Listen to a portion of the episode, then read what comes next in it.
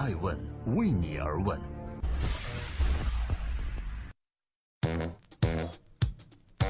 Hello，各位好，这里是爱问每日人物，我是爱成，每天评论一个风口浪尖人物的商业八卦。今天共同关注王思聪和陈欧发生了口角，这是要闹哪样呢？陈欧说呀，我们刚投了几个亿，以后咱们出门都不用带充电宝了，充个电再送你个红包，好不好？但是王思聪对此回应说，共享充电宝要是能成，我吃翔，立帖为证。在五月五日这一天，一条新闻登上了热搜，标题就是王思聪怒批共享充电宝。经常成为网络热点人物的王思聪，这回上热搜可真不是跟娱乐八卦新闻有关，而是跟一条实实在在的财经新闻产生了关联。这具体是怎么回事呢？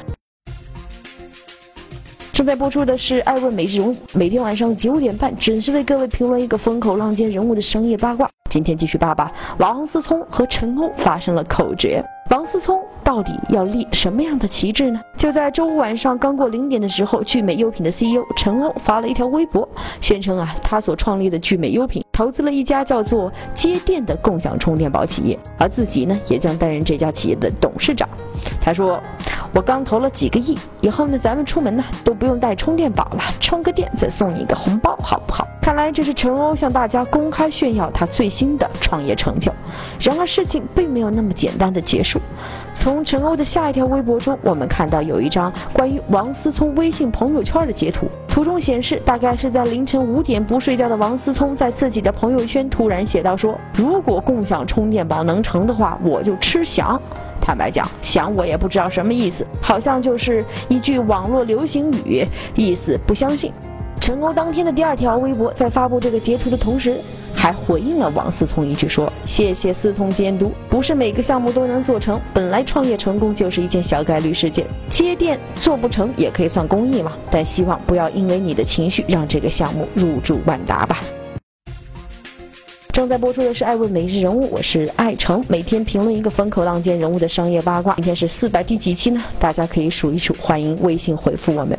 今天我们要八卦的是王思聪和陈欧发生的一场争论。共享充电宝到底前景如何呢？陈欧这次作为投资人是特别看好共享充电宝这个刚刚兴起的行业，而王思聪的另外一个身份就是基金普思资本的董事长，他自己不是特别看好。伴随着“共享经济”这个词的火热，搭上这班车的共享充电宝最近也火了起来。但是这里要特别说明的一点是，这里的共享不是原生的共享，在原本的含义里面，共享经济是指个人的闲置物品或其他闲置资源拿出来同别人分享，并产生经济收益。企业只负责搭建一个交易平台，最典型的莫过于 Airbnb 和 Uber 这样的经济模式了。在中国的共享经济模式中，绝大部分企业做的事物呢是生产物品，然后把它租赁出去。我们可以把它叫做中国式共享或者次生共享。而共享充电宝虽然是一个年轻的行业，但是被很多人认为是继共享单车后又一个重大风口。据中国的创业邦统计，在上个月有二十家投资机构用十天时间把三亿元投向了共享充电宝这个行业。然而，在受到资本追捧的同时，很多人跟王思聪一样，并不看好它。正在播出《爱问每日人》，我是爱成。关于共享充电宝，你有什么不同的观点呢？众多看好共享充电宝的人普遍认为，线上流量已经被巨头占领的情况下，线下场景的巨大流量正需要被挖掘。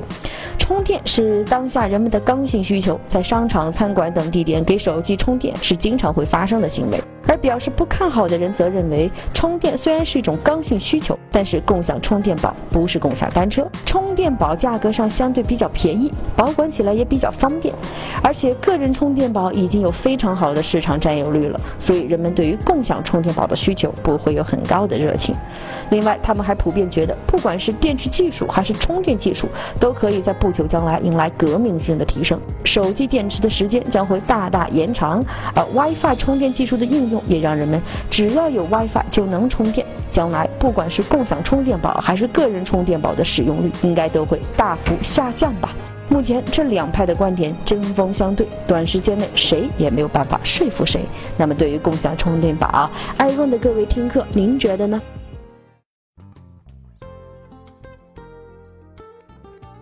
今天爱问美人物的最后，感谢各位聆听和陪伴，也欢迎微信或者百度或者在各个新闻客户端搜索“爱问人物”。无论共享充电宝有多火，受到资本的热捧。但是资本，我们看到是理性的，不会放过任何一个机会，特别是风口来了，他们更不想错过。但是被投资了，也不意味着一一定会成功。无论会怎样，加入进来最重要。在过去的直播风口、共享单车风口，资本都表现出了这种特性。这次在共享充电宝这件事情上，很多人还是习惯性的选择赌一把。成功说创业成功是小概率事件，那么共享充电宝能否真正火起来呢？有人说，在这个变化如此快速的年代，如果一个东西半年还没有火，就证明没有人需要它。所以，关于共享充电宝的未来，也许很快就会揭晓。但是切记，风口并不等于成功。我是爱成爱问人物的创始人，爱问为你而问，让内容有态度，让数据有伦理，让技术有温度。爱问是我们看商业世界最真实的眼睛，记录时代人物，传播创新精神，探索创富法则。